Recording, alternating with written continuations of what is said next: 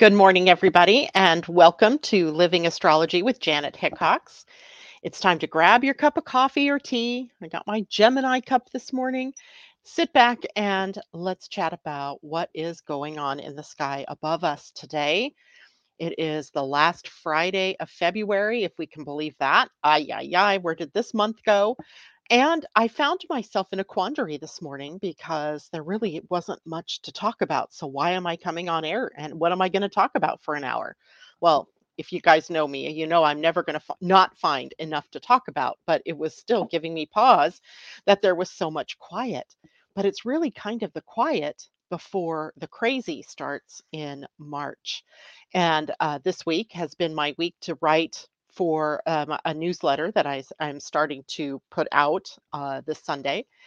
And I had the opportunity to look really deeply at what's going on for next month. And I was literally feeling sort of breathless. I felt like I was just running from one thing to another, one explanation to another.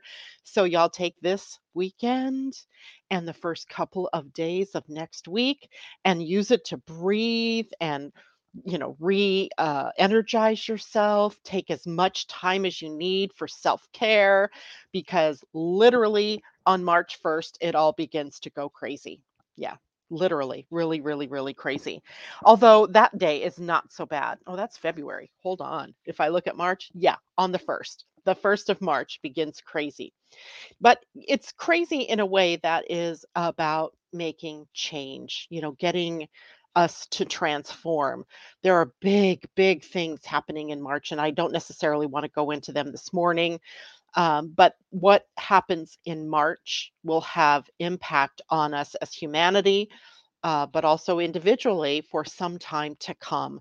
In fact, it literally, we're, we're perched on the edge of a knife, is how I would describe it. And a lot of the choices that we make in the next month are going to really impact us for the long term. And again, that's personally, but also collectively. So, not to put pressure on you, not, to put pressure on me, uh, but definitely we are going to have to really be clear about what it is we desire in our world, in our lives. What are we willing to do? What do we no longer want to be in resonance with? What will we no longer tolerate in our worlds?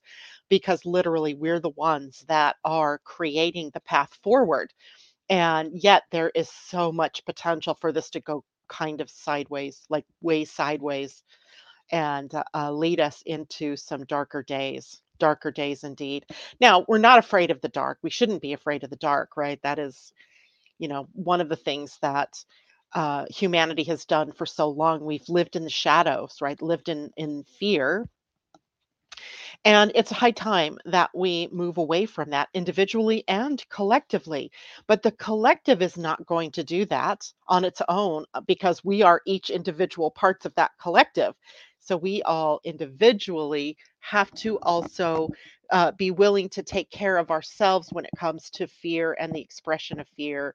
And are we willing to let that go or not?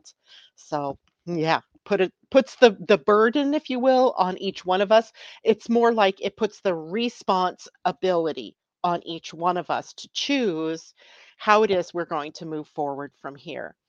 And it's you know, I tend to feel these things ahead of time, maybe because uh, I don't know why, but I do. And so I've been feeling this kind of thing for a while. And it doesn't help to have Pluto sitting on top of your natal Saturn because that makes everything feel so deep and so ah, difficult, difficult. So I've had to work through that personally, but it is also the lead up to what comes next, I believe, for all of us. And it's like I said, perched at the edge of a knife. And are we going to be able to move through it or not? Let's say good morning to everybody before I jump in the rest of the way this morning. Good morning to Kathleen. It's good to see you with us alive and awake at this time of the morning. Christine Buckingham, hello to you. Amy D, good morning. Gayla, hello. J Lo, good to have you with us. And Tom, I knew you'd make it. And hello to you. And Julie Kiss, good morning. Pam Zaruba, hello to you. And Kajella, good morning. It's great to see you all out there. Debbie Tibbetts Tumiel just popped in. And I know there are others of you out there. I can see you out there. I just don't see names. So let me just say good morning to everyone, whether you're on Facebook listening or on YouTube listening. It's good to have you here. So here's kind of the plan for today's show. First, we'll talk about where the moon is to start the weekend and where she will be all weekend long. And then I noticed something interesting this morning when I looked at the chart. I print up a chart every morning.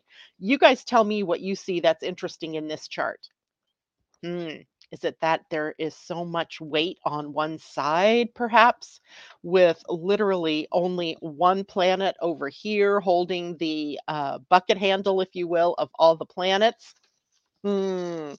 I saw that and went, wow, okay. No wonder we're kind of feeling, you know, bottled up or kind of clotted in one specific area of our charts and the other half you know is empty while this other part is very clogged and the one planet that is holding the space for kind of the balance point if you will of the of the basket is the planet Ceres, who is a dwarf planet and one that we don't really know all that much about.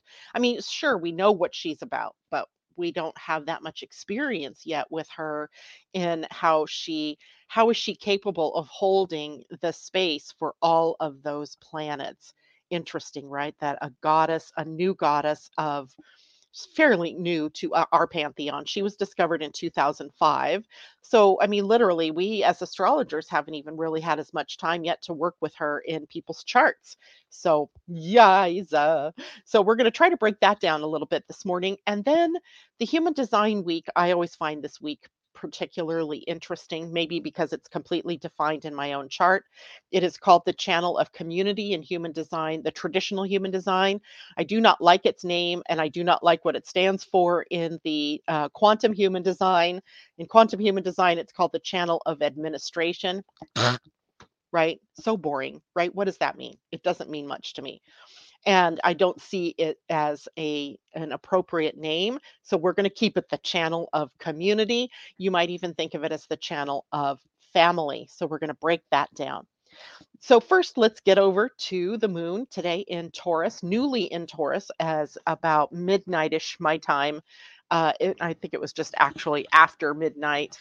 Uh, it was at uh, seven or no that's the weekend. So this morning at 0029 so 29 minutes after uh, the hour of midnight the moon moved into taurus. So she'll be in taurus today and then tomorrow and on sunday she will transition out of taurus and into gemini. So we have just two signs for the weekend and the moon in Taurus is literally, this is why this week is so quiet, or this weekend, literally only making a sextile to the sun. That's the only moon connection today.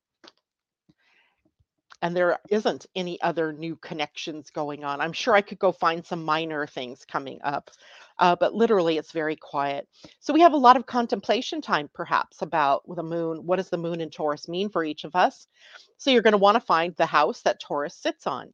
In my own chart, it sits at the 11th house. So it concerns family and relationships and groups and friendships and networks and my hopes and my dreams and my goals and aspirations.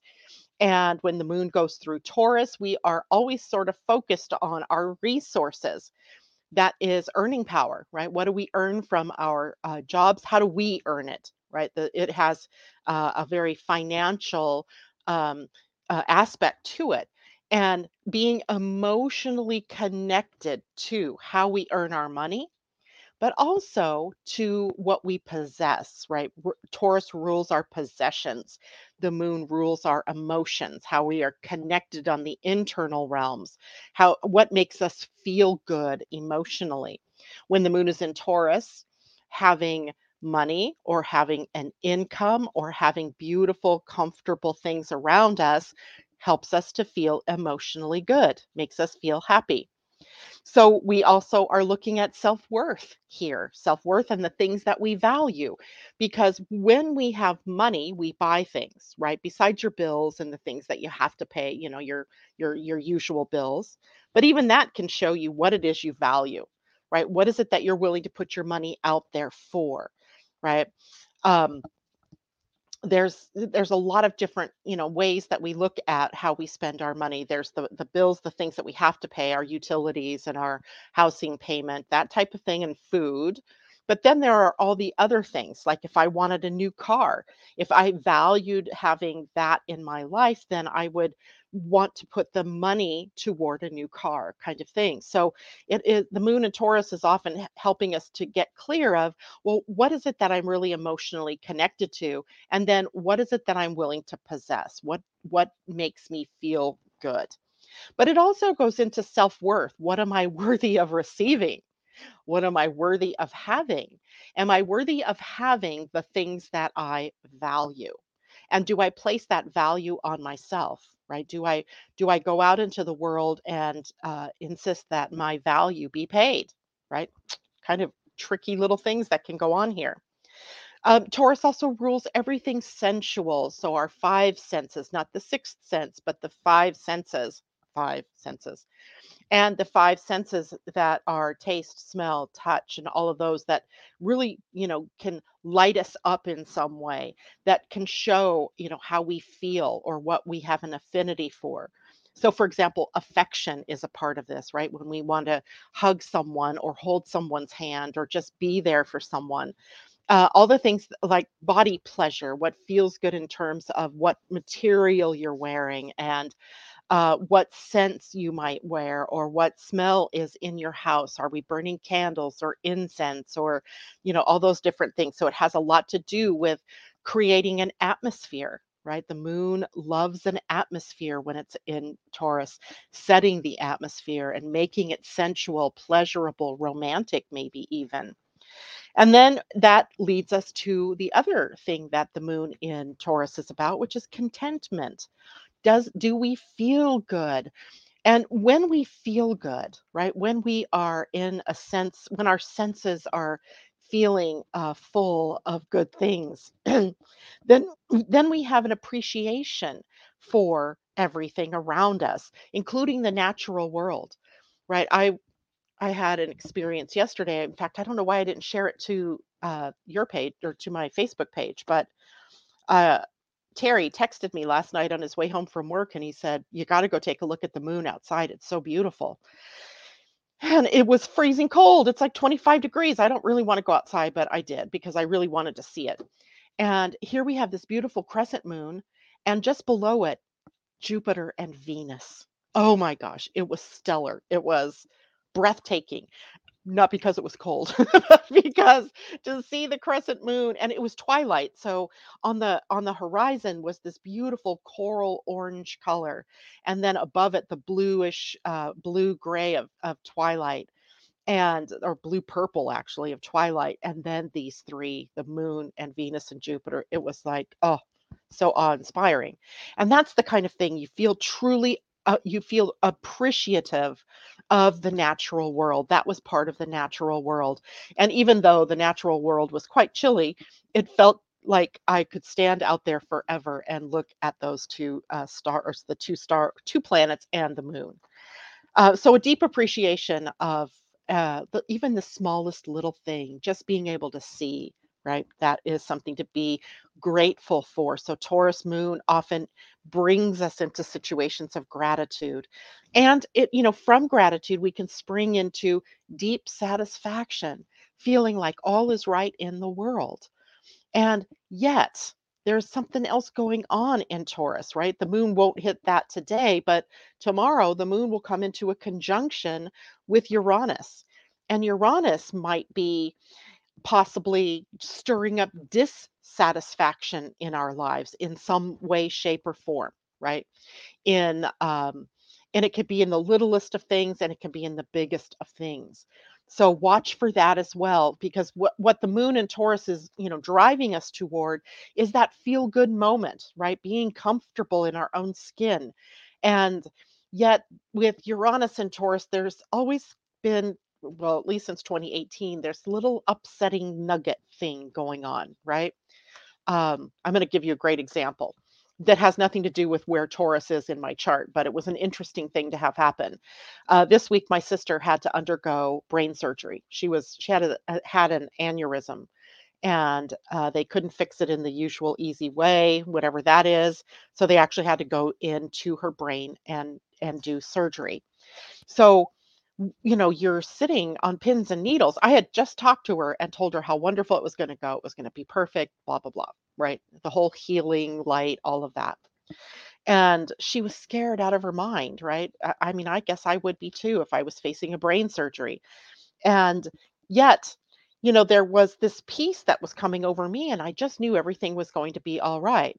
But during the day of the surgery, as the hours and the minutes ticked by with no word yet on what was going on, I found my own self getting anxious, right? And getting into, you know, the dissatisfaction of not being there to find out what's going on and and all of that. Well, it turns out it was an it, it went fantastic. She's doing fine. She's doing well. I mean, she's got pain and all of that.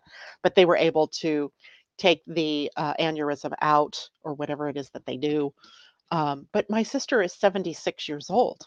So there was that too, right? I was kind of anxious. We had, you know, a big gap in age between my little sister and me and my older two sisters uh, from my mother's side of the family. And so I, I was, you know, kind of worried about how does a 76 year old come back from that level of anesthesia and all of that. And I found myself having to move toward more and more peace generated from within me. And I just kept saying, I'm grateful for my sister's recovery. I'm grateful and gratitude, such a powerful thing to pull us away from some of the stress, some of the anxieties that we can get ourselves into just from life's experiences. So we do have to watch for a couple of things with Taurus energy. We have to watch out for rigid opinions, getting stuck in we know best and we know it all and we're not, you know, going to give an inch just in terms of of, you know, being able to relax our opinions, right? And see that maybe there are other opinions or other ideas that would work as well. Stagnation, where we're stuck, that is another problem in uh, Taurus energy, getting into that comfort zone, right? That same comfortable, I love my pillow, I love how I feel. Energy can be the same thing that causes us to not go any further in our lives, to not strive for better or for more.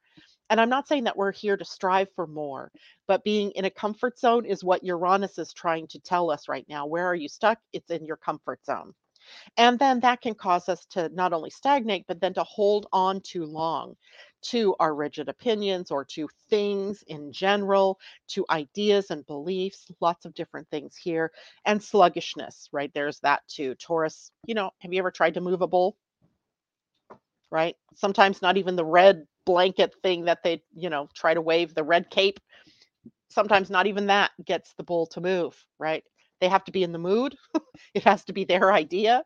And if not, then it's just a sluggish, a sluggish fest, right? They don't go very far, very fast. So we have to watch out for that. Other than that, it should be a super weekend later on Sunday.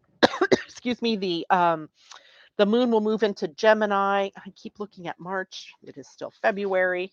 Uh, later on Sundays, well, 7:48 a.m. Pacific time, so 10:48 for those of you on the East Coast. The moon will move into Gemini, making Sunday a conversation day right? A day that's mind activated and a day for us to maybe get together with others, share ideas, and, uh, you know, share conversation. So, all in all, the moon over the weekend takes us into territory that's really good. And I don't, you know, I don't think there will be many problems in terms of emotional blowouts, but you just never know. You just never know. Uh, okay, let's see who else joined us. Uh, Debbie, thank you guys all for the the well wishes for my sister. She is doing really well.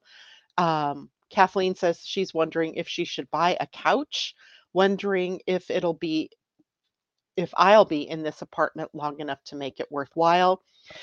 Well, that would seem to suggest then that you wouldn't be able to use it in another house or another apartment right? So I think what you do in this case is you get what you love and you make it work in whatever house that you find that you live in.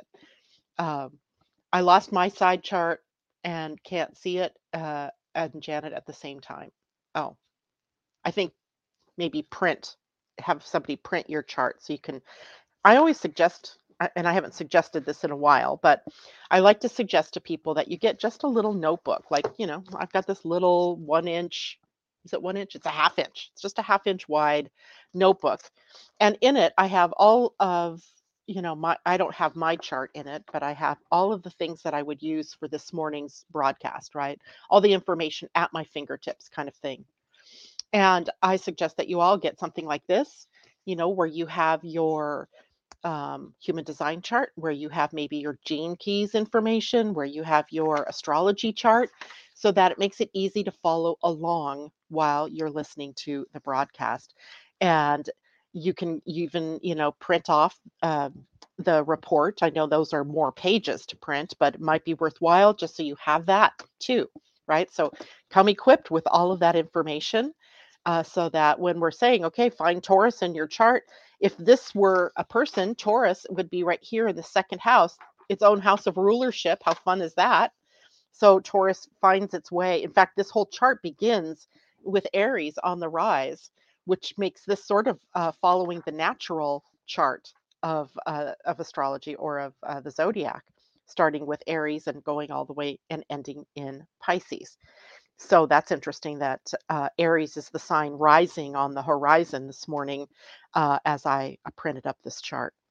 So, um, which is so funny because I have it set for Puerto Vallarta, Mexico. Uh huh which would be in, so it says I drew it, so Central Time. this is because I was doing a reading for someone who will be in Puerto Vallarta on their birthday. So I set the chart for that and forgot to change it back. Uh, it doesn't matter. We're looking at time zones. So that's uh, where the rising was for everyone this morning.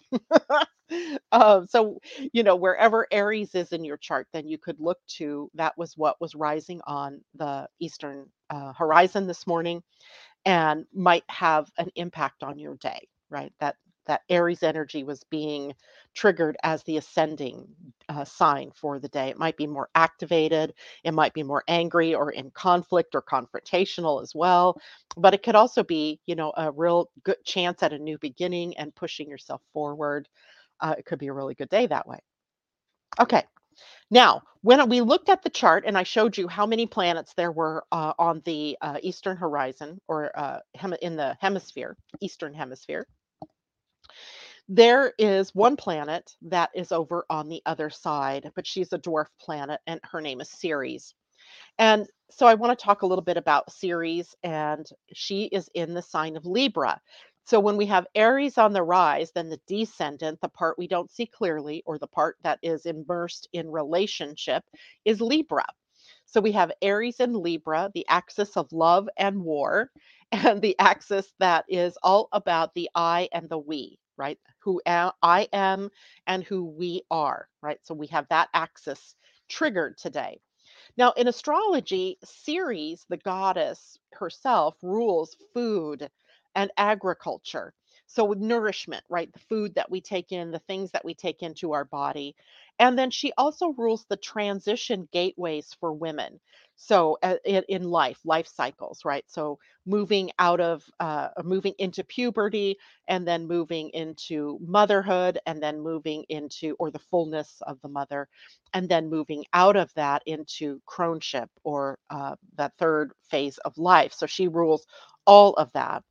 Um, she also rules nurturing, nurturing energy, and she rules motherhood, right? So, motherhood and family relationships. So, it's really interesting that she is who we're highlighting this morning, but we also in our human design move into a week that is strongly around family, tribe, and community. Now, with Ceres, very she's very much like Taurus in this that there's a love of what is simple, a, a love of what's natural, wholesome and what's good for us, right? What is good for us to eat? What is good for us to be in the environment? Uh, what is it good for us to be thinking? Who are we, you know, who supports us, the people that we're around?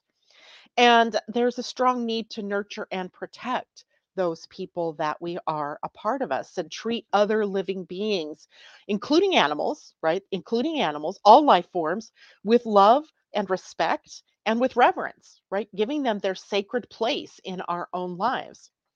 And in a way, remember, Ceres is um, she's also Demeter in the the mythology of of Persephone and uh, the daughter that was stolen away by Pluto Hades and he married her takes her to the underworld and Ceres or Demeter um, are in such grief right that they are that they pull into themselves and they the earth goes dark the earth goes barren and there's a lot of grief around losing her daughter and the gods realize that earth is in big trouble in the myth and so they set about to make a deal with um, uh, pluto or hades um, to allow persephone uh, to be on earth six months out of the year with her mother and then the other six months. So it is has a very seasonal impact where there's the season of growth and fertility and coming into fullness and then there's the season of the harvest the the waning of the season the fall the autumn and then the move into winter with the renewal coming again in spring. So what we have is a connection to grief that is also connected to seasons, but also what did Ceres or Demeter do but destroy everything in response to losing her daughter, right? She just let everything go. And that started this path of destruction. So we also might have to deal with uh, that as a theme with Ceres in our lives, destroying everything in our paths to regain what we feel was lost and i i kind of see that in the in the politics of not only our country but around the world there seems to be this thing about let's you know burn it all down burn all of the the positive strides that we've made into the future you know with uh with women's rights with women with uh lgbtq rights with you know all of the the newer progressive things but let's burn that all down because we want to go back to the way it was to regain what somehow we feel we've lost in all of that. So it has a lot to do with connection to se- separation and with uh, you know kind of marginalizing potentially you know people or things that we don't like or that we don't want. So we'll have this this is a theme that is holding the handle of the bucket right? So Ceres right? There's also the idea of time sharing here and time a- enters into this because the seasons of course mark time and the time is you know seasons that shift and change. And in a way then we're dealing sometimes with um, the idea of of how do we use time as a friend or as an ally as opposed to making it an enemy and or you know doing our best to stop time. So, in your own chart, Ceres can really describe how you nurture um, your caregiving, um, the way that you care give, and what you would, you know, give your energy to for caring, your loving qualities, your teaching qualities, your mentoring qualities, and then even things like gardening and farming or, you know, growing things. Cooking and uh, this are also, you know, these are all the things that are very nurturing in terms of of of what's happening with Ceres. And she's also democratic. She's caring. She's concerned about the environment and nutrition and the purity of what it is that we put into our bodies and what we put into the earth's bodies, the mother's body. And so she has a lot to talk about in terms of being natural and wholesome and good and simple. There's that simple thing. She must rule Taurus in some respects because there's a huge sort of connection to the earth as well in Taurus. So, in your natal chart, then, Ceres can show how you go about nurturing other people. And, mm, you know, people in an earth sign uh, Ceres might nurture by feeding and, and nurturing through, you know, bringing food, right? Um, uh, practical help if you have maybe a Virgo Ceres, that kind of thing. Ceres in water signs is very emotional and maybe, you know, offering emotional support So that's what she represents in um, the natal chart. But now she's in Libra. So in Libra, and by the way, when you looked at the chart, let me see if I can share my screen with you so we can look at this chart. Uh, you can't do it from there. You have to do it from here and present, share screen. And it's going to be a Microsoft Edge tab, and it's going to be that one. Okay, so now y'all should be seeing my chart. Uh, that, that's not my chart. This is the chart of the day. This is the one I drew up this morning at 9:15 a.m. Puerto Vallarta time. I, I, must want to go to Mexico. Uh, so in, in, this time, she is right here. This is Ceres, and Ceres is retrograde at the moment also. So she's taking us backwards a little bit, right, on the internal um, exploration of these themes in our lives. And she happens to be in an exact opposition today to the goddess Venus. So we have Venus. Venus could represent Ceres's daughter, right? So we have them reconnecting, coming out of winter, right? We're going into spring, at least in the northern hemisphere. And so there's a sense that they're getting ready to reconnect, uh, right? That Ceres is pulling Venus back toward her. And so we, we see in, you know, Aries across from Libra, this is a relationship axis. And we have not only Venus, we have the ascendant here this morning, and Jupiter and Chiron and the other goddess, Eris, uh, all in the sign of Aries. And then this little piece right here is Salacia, who is uh, believe Neptune's wife. I don't remember why I added her to the chart, but another goddess uh, in here. All of these in the masculine sign, Aries, ruled by Mars. So we have some problems. We have some conflicts in bringing the nurturing into play. Yet it's right here. It's in the bottom of the bucket. It's right there. All we have to do is reach in and bring it up right? Bring up the love of feeding one another of nurturing of caregiving of of making people happy and comfortable and making ourselves comfortable and happy in the same way. Nurturing gardens nurturing your life as a garden. Your, life is a garden right? A garden of relationships of of things learned and things shared. So it's just a fascinating uh, thing i think as we look at uh, that that energy of Ceres holding that opposition. So it really asks the question: How do we want to work together? Do we want to keep up this, you know, kind of vitriol that's been going on between people? pulling apart instead of pulling together right no cooperation right no collaboration uh, just ideologies that I'm over here and I'm rigid and I'm not going to give in. And the other side, nope, it's my way or the highway and somehow we need to come back to the middle. And remember this is the love and war axis so are we going toward love? What's the most loving thing we can do? Or are we going toward love or hate uh, not hate necessarily although it could be war right? Conflict. Are we going to continue on in the conflict? So it's a very interesting time that we find ourselves in here. Um, Good morning, Pauline. It's good to meet you out there this morning. Ceres and Venus meeting. Exactly. Ceres, they're not meeting in a conjunction, but they're in opposition to one another.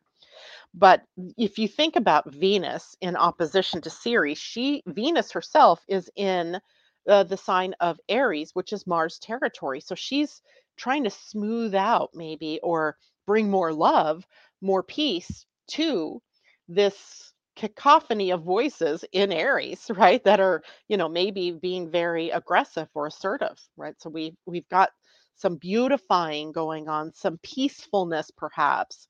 Um, but again, it all resides in choice, right? In choice. I mean, our, we could we could continue, you know, being ugly to one another, and certainly that happens. That's happening uh, or we could start to see the wisdom in creating through cooperation and collaboration using loving principles rather than the more conflicting and confronting principles. Now, that's not to say that we're always going to see eye to eye because we won't. We're different people from different backgrounds that see things through different viewpoints. But if we want to be in peace, we had better start working toward it, right? Toward it. How do we do that? That's what Ceres and Venus seem to be doing for us right now. and I do believe this pattern holds for a while. Um, as you know, nothing Mars is moving a little bit to, out of it toward Cancer, but that doesn't happen until mid March, and uh, you know more crunching together is what's happening. I think in the moment, crystallizing that as a concept of cooperation. How do we work together? All right, now let's take a look at, well, first of all, let me see if there are any questions out there because I kind of went past where I was originally. Um, Lo says, I have huge ones. I'm thinking you're you're talking about notebooks, um, but surely need a smaller one to keep handy. And Kajella says, I have several laminated copies and keep by my desk one in my bedroom and put smaller versions in certain books or magazines on astrology. That's great. Kathleen says, Thanks for the tips on organization. My problem was YouTube dropping chats to the bottom under your picture. I have technology challenges. It's all good. It's all good. I'm here. I'm still here. Uh, Christine has Ceres in Cancer in the third house. So your caring comes through how you speak to people, right? How you communicate. And Cancer being a very nurturing sign herself, the sign that rules the moon and the connection to emotion. So you probably speak emotional. You probably think emotionally. So that's uh, that. So everything that you do with others in terms of how do you communicate comes across as emotional, emotionally nurturing. Maybe that's what you really want is to be able to emotionally nurture people. Uh, Pam says her Neptune is at 15, Ceres at 16, and Moon at 17 degrees of Scorpio. So depth, right? The depth of emotions here.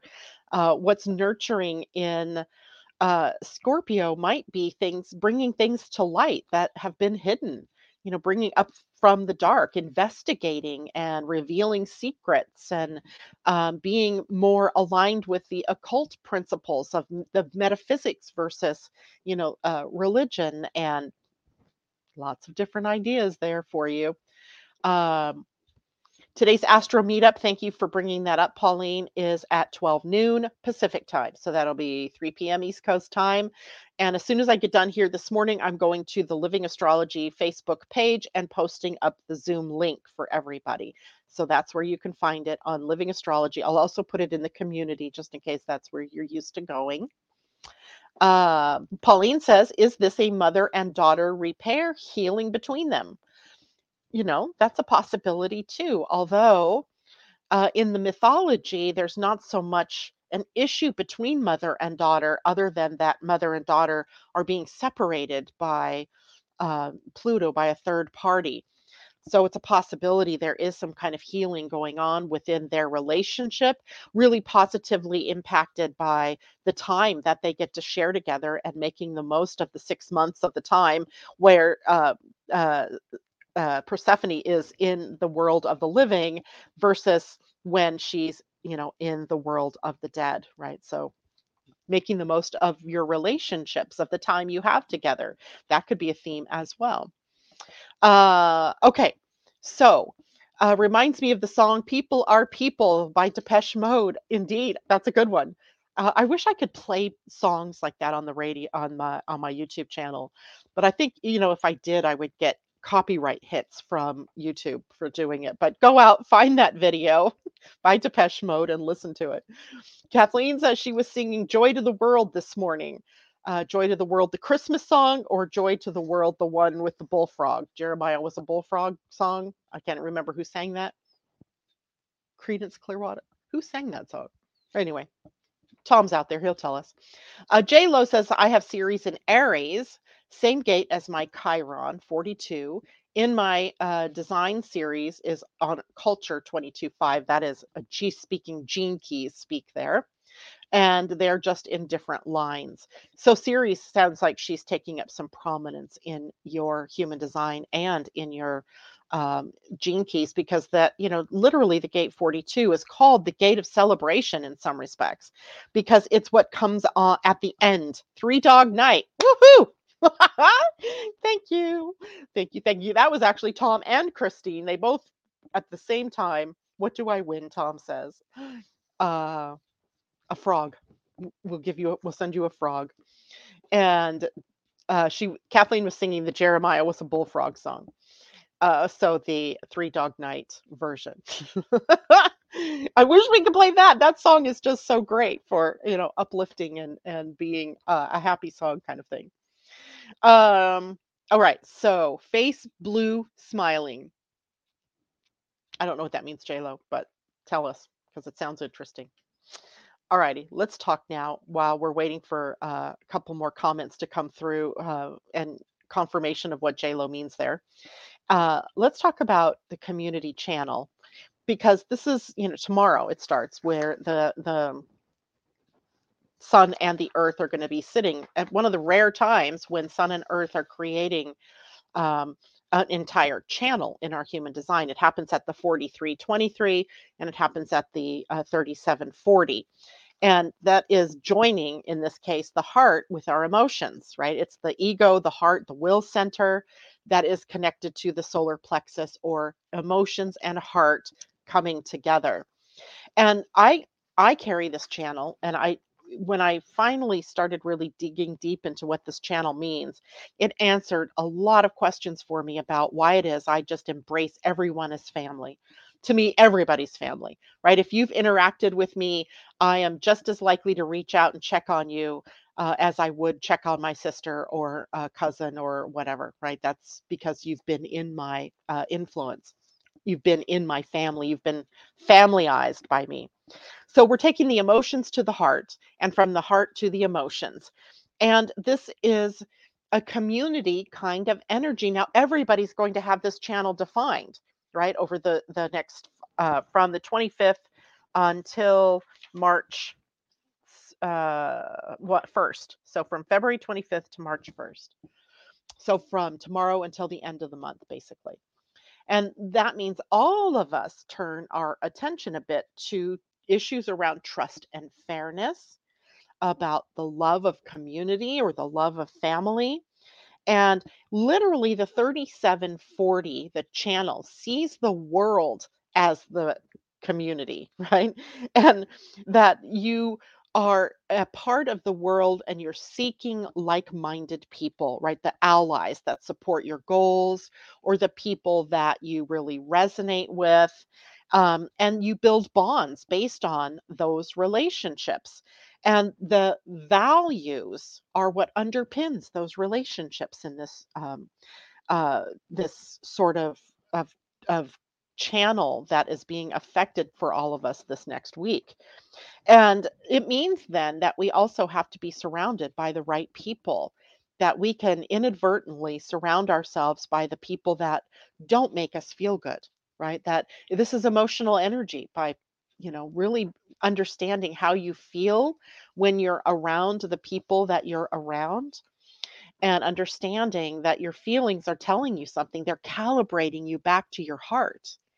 And the calibration here is through community, right? The 37 is what sits on the emotional center, while the 40 sits on the heart center. And the whole channel is being defined.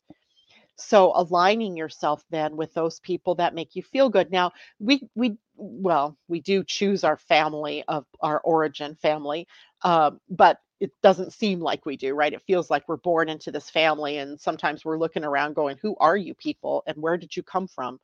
Uh, because you certainly don't. Re- I don't resonate with my family most of the time, right? My family I birthed, yes, and their spouses and so forth, yes. My grandchildren, yes, but some other parts of my family, I'm like how did I end up with you people? So your aim, your aim for this week is to understand that it takes all kinds to build a community. And yet you have the power to limit how much exposure you have to the people in your world that don't make you feel like you're in resonance. You know, I can't change the fact that I was born into a specific family, but I also don't have to spend an inordinate amount of time around them if they don't make me feel good right? If I don't feel connected to them.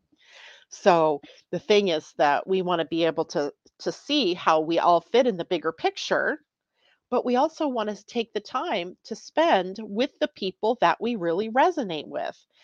And this is, you know, people that share our same values perhaps or share our desires and maybe even the emotional bonds that we we hold together uh, to build a strong community or family or even a marriage because this channel is called the marriage channel in some uh, cases because it's an energy you know in the old days marriage was all about a contract or an agreement and contracts and agreements are held in this channel as well which is why in quantum human design it ends up being the channel of administration because in that there is this idea of bonds uh, and how do we create bonds or how do we agree to be together? You know what are the agreements we make in relationships and or business or community or in a marriage for example.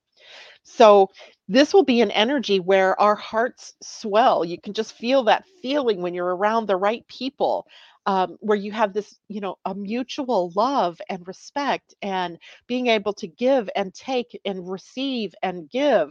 It goes round and round when you're uh, with the right people. So this channel aligns us with that energy that really supports being in community, right? We have we form a community here every Monday and Friday when we get together, or Wednesdays even if we're together. We are forming a, a family. We could call it a family, we could call it a community, we could call it a tribe, but we're here from mutual resonance, right? We are, you know, on a frequency level that's very similar. We're looking for connection and the connection around ideas called astrology and human design and the gene keys and metaphysics, perhaps, or Pleiadian earth energy or Mayan astrology, whatever it is that we happen to be talking about. These are all things that connect us. And this is a week for us to make that connection and maybe even strive to be a part of other communities, right? To be able to see how do I fit in that community? Do I fit in that community or in that family? Now, this is a very touchy feely energy as well. This is emotions that come out through hugs, right? If you've ever been around me, you know, I, I mean, I hug strangers. I do. I don't have any fear around, you know, crossing that boundary.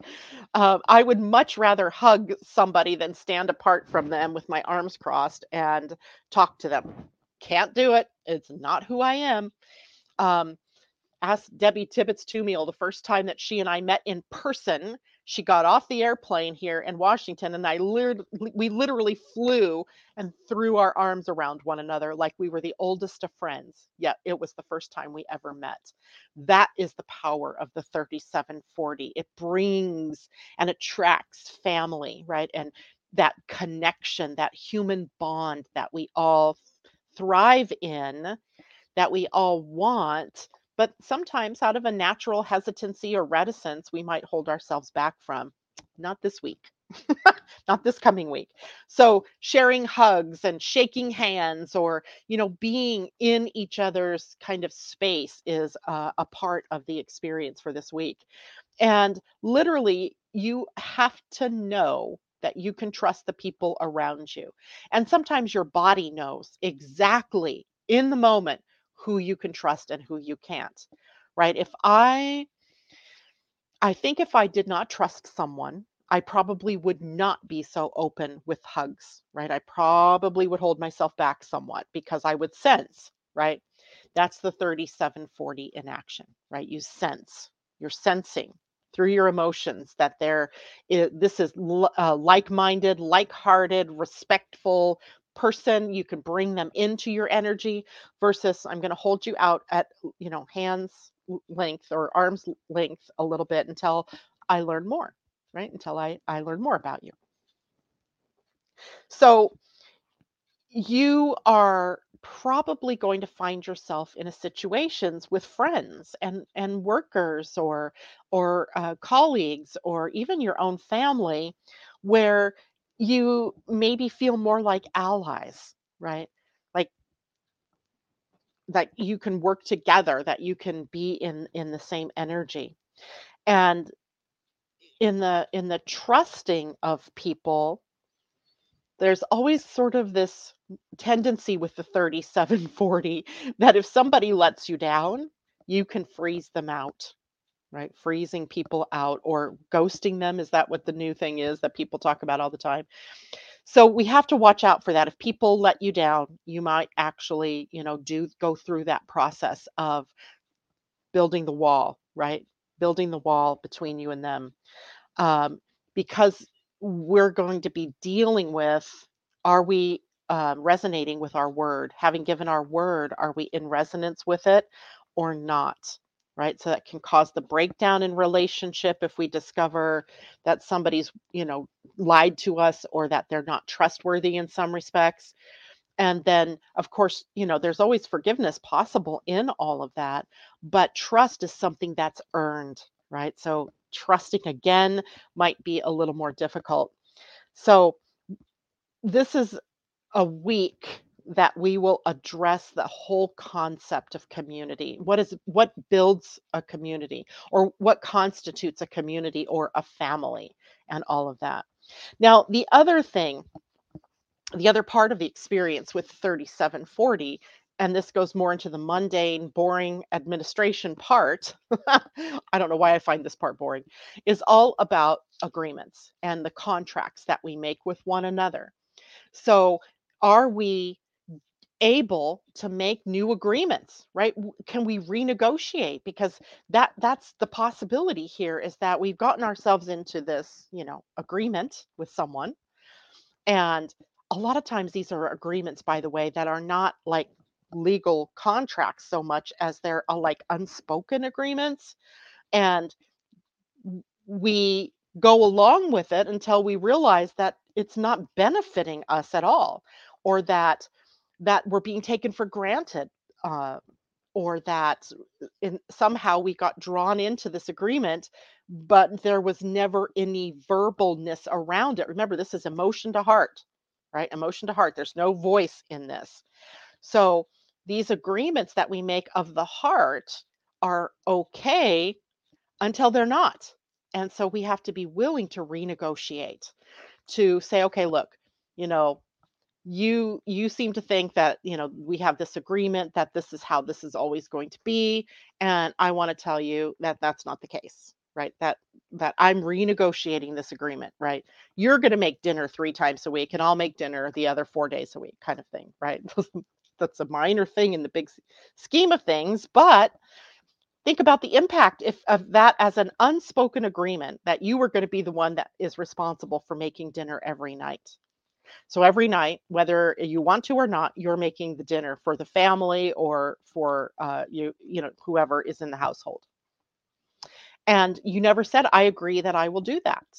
So it's all those kinds of agreements as well. The the the things that we just kind of arbitrarily go with, and time to change those up. Right, looking at the agreements that we've made and redesigning them, right? Renegotiating. No one ever said you had to stick in that forever.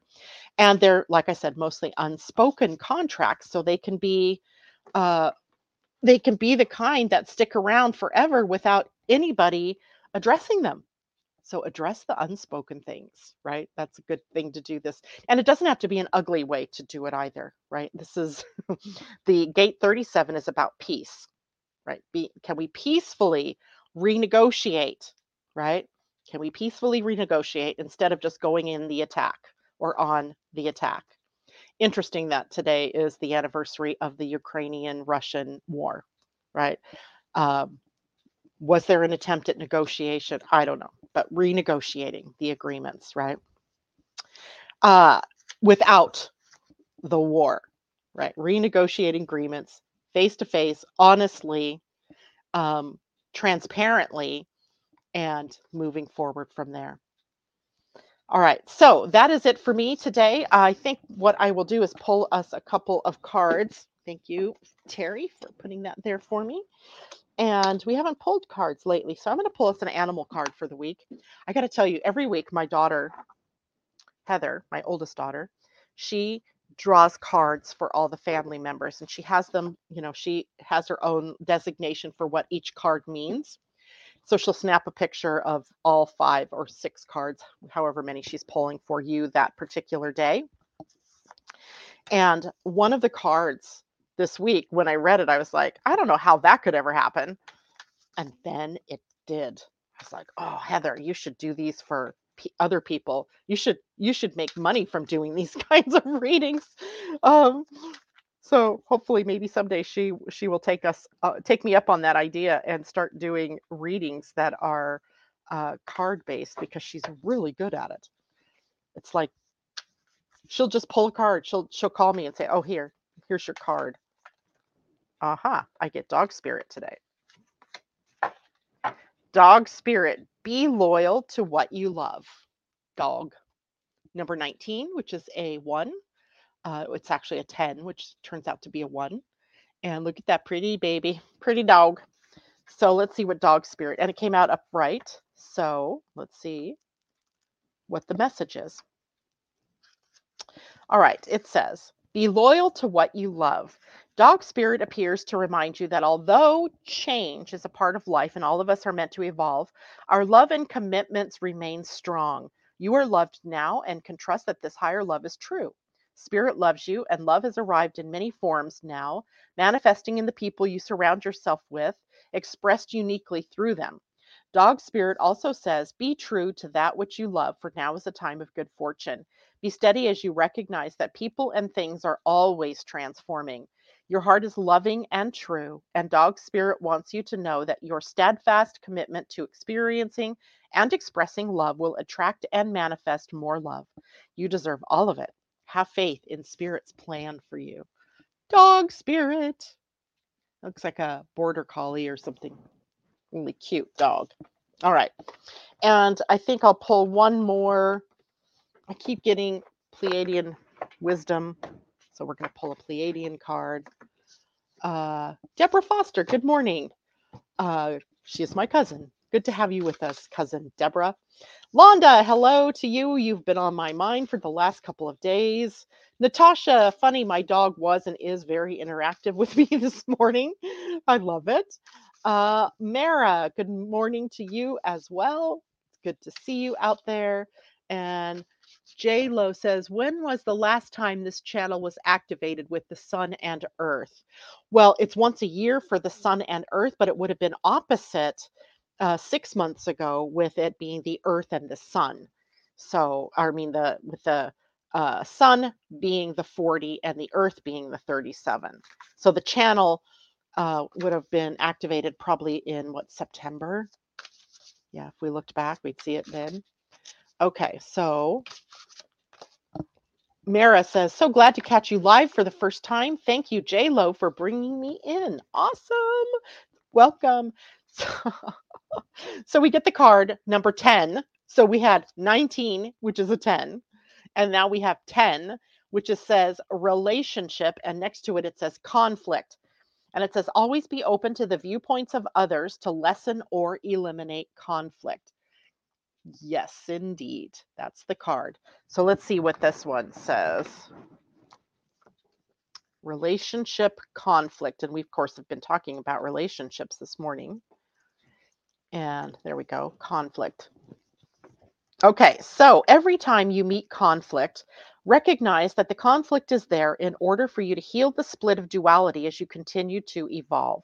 Every conflict that comes to you is there to show you how to change something within yourself. Conflict exists to show you how to relate with each other at a higher level. Listen to others' perspectives, examine your beliefs, eliminate judgments, and accept what all others have to offer. Share your own thoughts without insisting that you are right or promoting your own personal agenda. Resolution of conflict can bring you to close can bring you closer to creating harmonious relationships and communities. This way of being open brings more agreement into all of your relationships, and without it, all relationships will continue to be challenged. So, the advanced use, the universal energy 10, is manifestation. Use every challenge as an opportunity to manifest something different and better in all of your relationships. I love it. Dog spirit and relationships. Woo! All right. So, reminder today 12 noon Pacific, 3 p.m. Uh, East Coast time on Zoom. We will meet together for Astro Design. It is your opportunity to bring your questions about your astrology, your human design, your gene keys.